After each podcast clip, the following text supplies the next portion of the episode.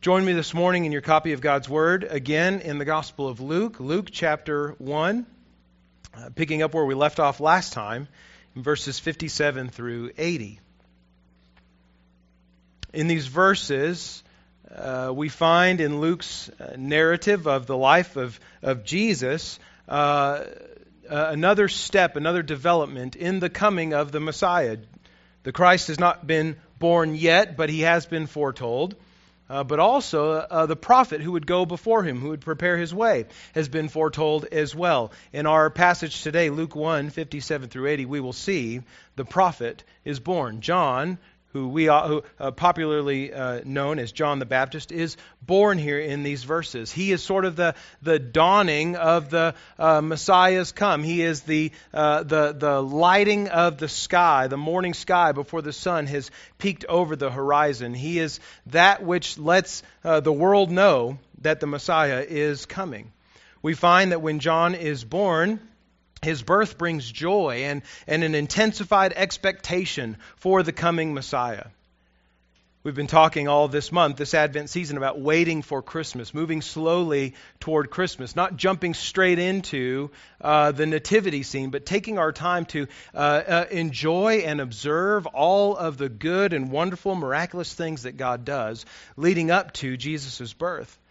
We'll find today that we wait best for Christmas when we wait with continued obedience toward God and in the truth of the meaning of Christmas. We'll get to those things in just a moment.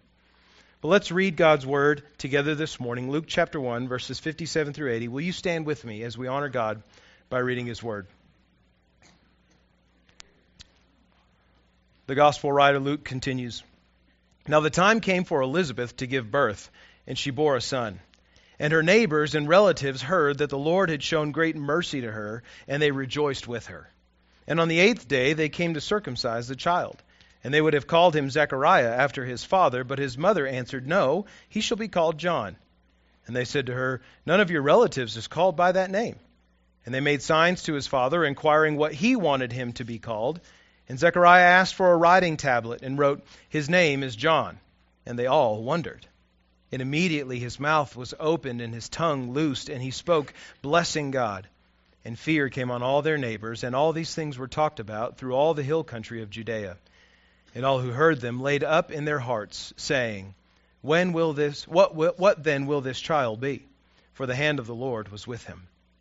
And his father Zechariah was filled with the Holy Spirit, and he prophesied, saying, Blessed be the Lord God of Israel for he has visited and redeemed his people, and he has raised up a horn of salvation for us in the house of his servant David, as he spoke by the mouth of his holy prophets from of old, that we should be saved from our enemies and from the hand of all who hate us, to show the mercy promised to our fathers, and to remember his holy covenant, the oath that he swore to our father Abraham to grant us that we, being delivered from the hand of our enemies, might serve him without fear, in holiness and righteousness before him all our days. And you, child, will be called the prophet of the Most High, for you will go before the Lord to prepare his ways, to give knowledge of salvation to his people, in the forgiveness of their sins, because of the tender mercy of our God, whereby the sunrise shall visit us from on high, to give light to those who sit in darkness, and in the shadow of death to guide our feet into the way of peace.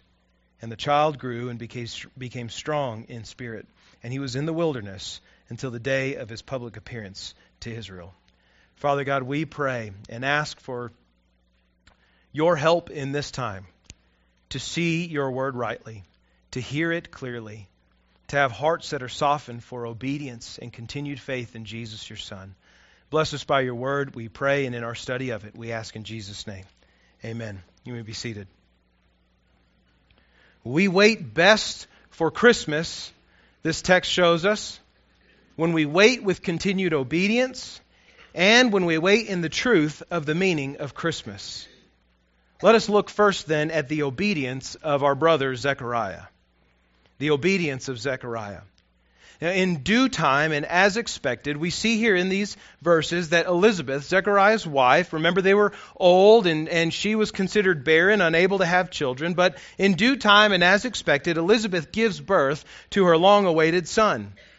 And when he is born, John brings with him all the rejoicing that the angel Gabriel said to Zechariah would come with his birth, as those who are close to Zechariah and Elizabeth celebrate his improbable entry into this world. In light of all of the happiness and celebration, though, what shines through in this passage to us today, more so than the party happening when John is born, is the great obedience of Zechariah and Elizabeth. They do not allow their son, nor their happiness uh, in light of their son being born, to overshadow the importance of obeying God as part of their anticipation of the Messiah. They don't allow the circumstances of their life, as good as they may be, to keep them from being obedient. And so we see the obedience of Zechariah that teaches us that obedience enables us to celebrate rightly. Obedience enables us to celebrate rightly. And when John is born, the joy and exuberance of his birth are not an occasion for Zach and Ellie to let loose and let it all hang out in celebration.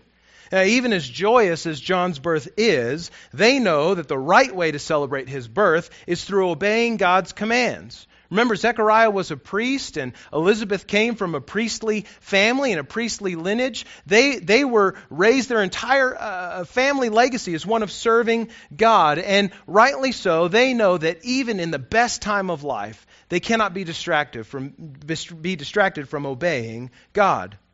And so they are obedient. First, to take him on the eighth day after his birth to be circumcised in accordance with Jewish law in order to identify him as part of the Jewish covenant community. The circumcision, friends, was more than just a quick medical procedure for the Jews. Many of you know this.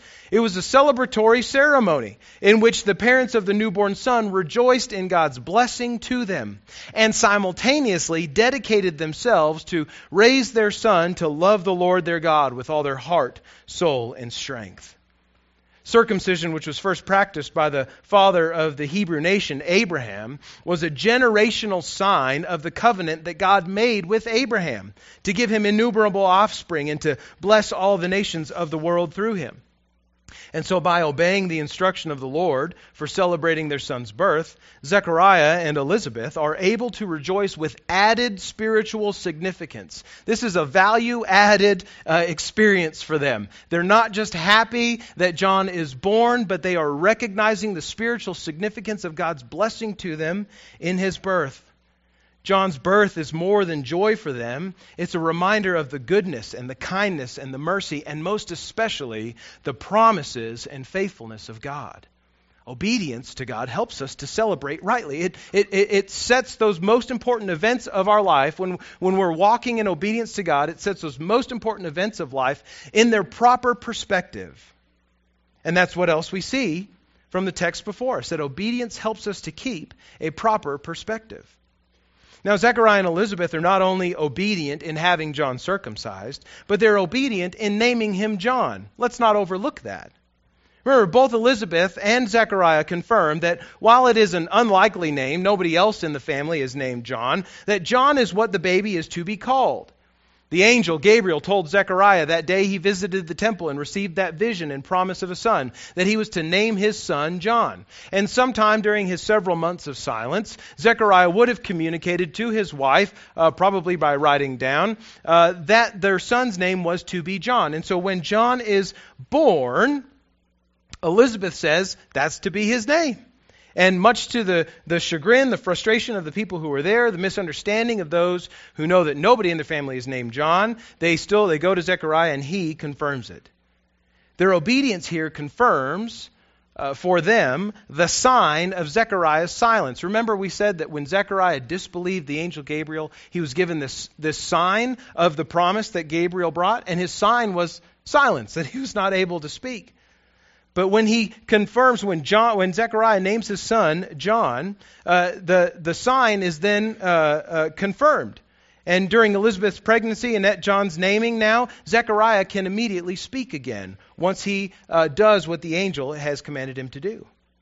Now, the purpose of Zechariah's silence, you remember, was to remind him that God could do and could be trusted to do what he promised. Zechariah disbelieved. He questioned God's ability to do this thing. Zechariah knew and understood this. So when he names his son as God instructed and is made able to speak again, the first thing that he does after being obedient and having his speech returned to him, the first thing that he does is to bless God for his faithfulness. Amen. Zechariah and Elizabeth's obedience to the instruction of God keeps their perspective rightly oriented in this time. God, not John, is the focus of their worship and the one that is praised for their joy. And their obedience to him has kept their focus properly aligned from the, the day that Gabriel announced uh, the pregnancy that would be coming until the day when John enters the world and is named. Obedience helps us keep a proper perspective. It helps us to remember, as we are being obedient to God in all that we do, that all that we have and all that we don't have is ultimately from God, and He is to be worshiped for all of it. So then, church, prepare yourself to celebrate Christmas with obedience. Yeah. We'll say that again because I'm not sure if everyone got that. Prepare yourself to celebrate Christmas with obedience celebrate with the proper perspective by humbling yourself before God and resting in His mercy and grace. You're probably wondering what it looks like to celebrate with obedience at Christmas. That's not something I've ever thought about in my life before. At Christmas, we don't have rituals that we're commanded to perform in God's Word uh, as Christians. We may have lots of traditions that we exercise, but none of those traditions are commanded to be obedient to in Scripture, at least around Christmas time. Now, I think our obedience, I think obedience in our celebration at Christmas looks a lot like our obedience, our obedience to God every single day. It looks like the discipline of daily confessing our sin and repenting in anticipation of celebrating the, mirth, the birth of the Messiah who would save us from our sins. Celebrating with obedience looks like husbands leading and loving their wives, like the Messiah would lead and love and give his life for the church. Children, teenagers, students, obedience to God in the Christmas season looks like your daily obedience to your parents, your daily honoring of your parents in all that you do. Christian, Obedience to God as you wait for Christmas means continuing to make worship with your church family a high priority, even though there are a plethora of other events and tasks competing for your attention. Obedience in our waiting for Christmas looks a lot like the daily, weekly, monthly obedience to glorify God, to edify the church, and to share the gospel with the lost that God has called us to all year long. Now, if you're not a Christian yet, in truth, you cannot worship God in obedience at Christmas. Not until you've come to know the Christ of Christmas. You may certainly celebrate the day. You can give gifts. You can be a moral and decent person if you don't know Jesus at Christmas. And no one will fault you for wanting to be generous to others in the season. And it's not wrong to do so. But know that obedience to God at Christmas is impossible if you've not yet submitted your heart and your life to Jesus, the Christ, born at Christmas and who died for your sins. Now, you can begin to celebrate Christmas in obedience to God today by receiving the truth of who Christ is and receiving the truth of what he has done for you. Friend, if you're not a Christian yet, you receive this truth of who Jesus is by trusting and, and not trusting in me, not trusting in a church, not trusting in a particular sermon or, or gifted Christian teacher, but by trusting in Jesus himself, who, though he died, was raised from the dead. So, friend, if you are not yet a Christian, learn to celebrate Christmas with obedience to God by trusting Jesus today and beginning your obedience, your lifelong obedience to Jesus by turning, by repenting of your sin and disobedience to live with and to live for Him most of all. We learn from the obedience of Zechariah that obedience, uh, obedience helps us to celebrate rightly, that it sets things into its, the, the, the Christmas uh, event into its proper perspective. We learn also to celebrate in truth. And so in, in, in Zechariah's prophecy, when his son is born, he tells us a lot about the truth of the Messiah. Let's look at that. The truth of the Messiah. Now, no sooner is John born than does Zechariah, much like Mary in the passage we saw last week, erupt in song to God. Now, Zechariah's song, his prophecy, is significant because it isn't merely any song, but a, a, a prophecy. You see in verse 67 that Zechariah is now filled with the Holy Spirit. Just as John in the womb was filled with the Holy Spirit, and, and Elizabeth was filled with the Holy Spirit when she met Mary uh, when she visited several months before. Inspired by the Holy Spirit, uh, uh, led by, encouraged by the Holy Spirit, Zechariah utters a poetic word of prophecy, a word from the Lord about his son. Now, this is significant because you'll remember that at this time there had not been a prophet in Israel for some 400 years. Four centuries. The same amount of time from Shakespeare till now. That's how much time has passed without a word from God. And so, a rare word from God by this priest, Zechariah, is a sign to all that the Lord is moving and working and bringing about his purposes. That all that God had promised four centuries prior is, is now starting to take place. Zechariah's prophecy reminds us of three truths to remember in light of Christmas. Three important truths. Number one, God is still faithful. Verses 68 through 75, uh, comprising the first half of Zechariah's prophecy, are all one long sentence that makes up the, the first half of his word. This one run on sentence has but one message God is still faithful. Notice, if you will, in, in your copy of God's Word, all the references to God, to who God is, and what He has done here. We'll just take some of these in order. God has visited and redeemed His people. He has raised up a horn of salvation for the house of David. God spoke through the prophets. He promised salvation. God has shown mercy that was promised to their forefathers. God has remembered His covenant with Abraham and finally, Zechariah notes that God has delivered his people to serve him in holiness and in righteousness. Blessed be God, says Zechariah as he begins this word, because he has made good on his promises and then some. He's done all that he said he would do, and then he, he didn't add to it, but he did it just especially well. Worthy is the Lord, Zechariah says, worthy to receive praise and honor and glory, because this truth remains. Our God is still trustworthy, still reliable. He is still faithful. Celebrate that truth as you prepare for Christmas. Celebrate a second truth, which is that John is not the Messiah. John is not the Messiah. Of the ten verses that, that comprise Zechariah's prophecy, his only son, who he has waited decades for, by the way, receives the attention of only two verses. Two out of ten. Verses 76 and 77 tell us precisely who John will be. And these are things that Zechariah is just, uh, things that, that have been revealed to him by the angel Gabriel that he's just really repeating.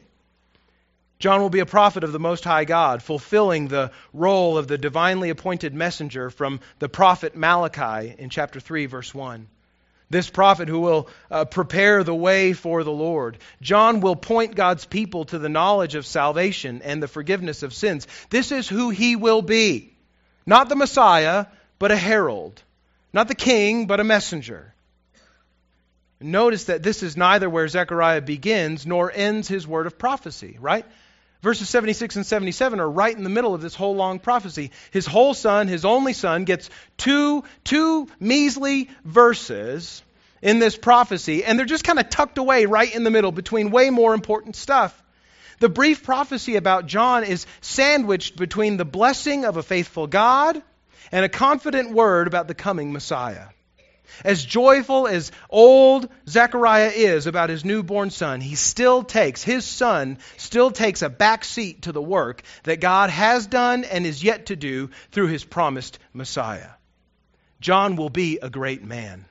Jesus himself will say, uh, No man born of woman is greater than John the Baptist. John will be a great man, forerunner to the Son of God, prophet of the Most High, waymaker for the Christ, but that's all he'll be. That is all he'll be. Zechariah is sure to notice that as wonderful a blessing as John may be in his life, that John is still not the best thing. nor is he even close to being the focus of Zechariah's prophecy. I believe that Zechariah is elated that he has a son, but he's more excited about the things that his son is not. He's more excited about the things that his, his son will prepare the people for. Now, there's a stern challenge to us as we consider this truth that John is not the Messiah. And he's not celebrated as the Messiah, even by his own father. The challenge to us, especially at Christmas, is to really make the Messiah, to really make Jesus the center and focus of our anticipation, the center and focus of our celebration of Christmas. Parents, if we are consciously or even subconsciously teaching our children to anticipate a fat man in a red suit more than Jesus at Christmas, we have misled our children about the truth of the Messiah. Grandparents, if you have more joy at Christmas from seeing your grandchildren than you do in receiving Christ as King at Christmas, you are misled about the truth of the Messiah. If in our church we are more concerned about whether and how many Christmas trees are set up in the building than we are about setting Christ as King of our hearts, then we have misunderstood the truth of the Messiah at Christmas. If in our conversations after church we're more consumed with the carols that we have sung than we are the Christ who took on flesh, or with meeting a missions offering goal than actually being on mission for the Messiah, then we are communicating to ourselves and to the world that something else is more important than the Messiah at Christmas.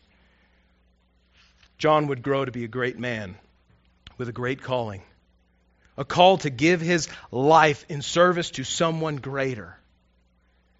Not long before he would be executed by Herod, as a grown man, John said to those who followed him these words from the Gospel of John, chapter 3. He said, You yourselves bear me witness that I said, I am not the Christ, but I have been sent before him.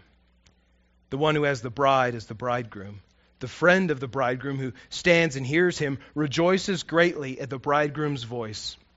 Therefore, this joy of mine is now complete. He must increase, but I must decrease. Dear friend, in light of the truth that Luke notes for us in this song and this prophecy of Zechariah that John is not the Messiah, take efforts, make pains to make everything else in your life smaller at Christmas so that Christ can increase. Decrease your personal expectations and your personal preferences. Decrease all of the things that you, in, in, in your heart, are longing for so that Christ might be the thing that you are looking forward to most at Christmas. Make everything else decrease so that at Christmas, Christ might increase. Zechariah teaches us that in the truth of, of the prophecy that he proclaims, that God is still faithful. That John is not the Messiah and that third, surely the Messiah is on the way. The Messiah is coming. The most important truth of Zechariah's word in these verses is that there's no question about the Messiah's impending arrival. It is going to happen.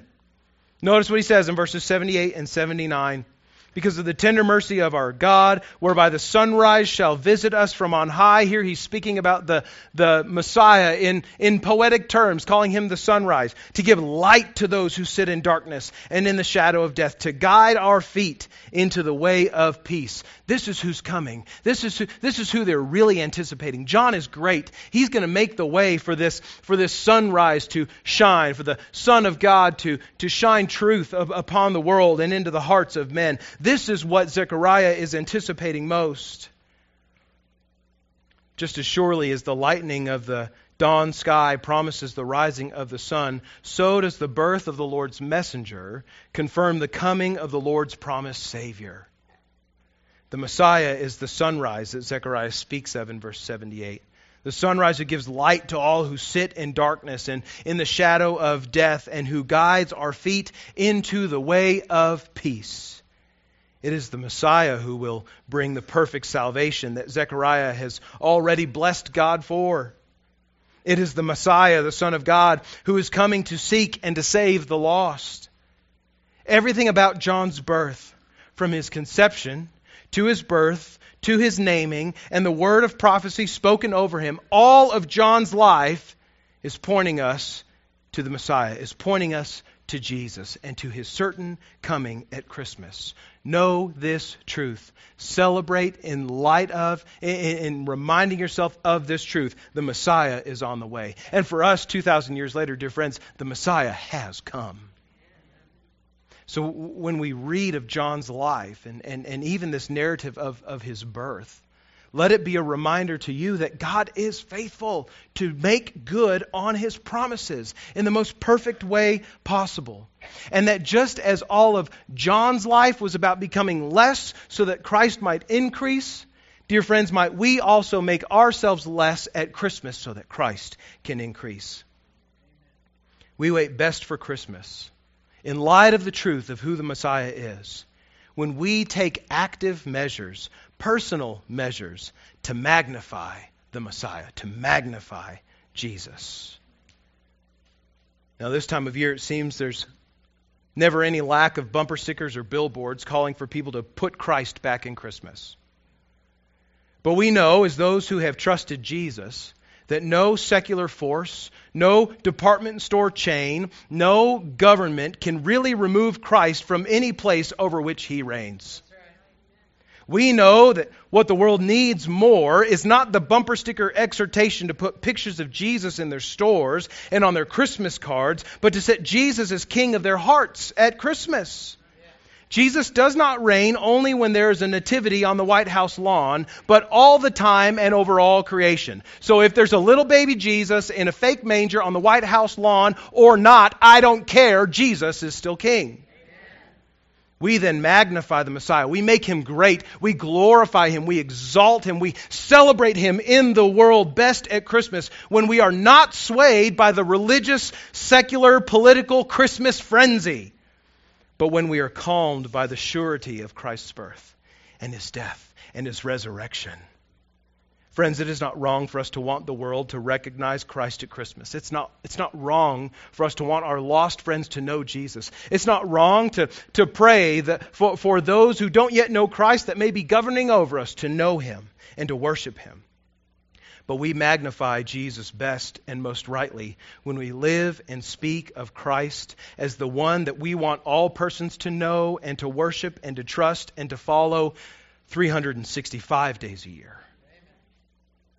So take active and personal measures to magnify the Messiah this Christmas by increasing the joy that you have in Christ among all other things, above all other things. Magnify the Messiah by showing to the world that Christmas is no mere religious tradition.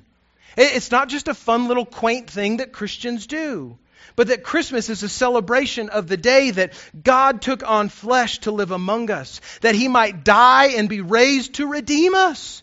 Magnify the Messiah by pointing beyond the manger to the cross and to the empty tomb and to your own life made new and transformed by the risen and reigning Jesus.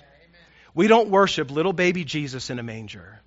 We worship Christ, the risen Lord, King of kings, Lord of lords, ruler over all creation, who was born a baby in a manger, humbly, quietly, in servitude, that he might give his life in obedience for us in our place and be exalted to the place where he is today.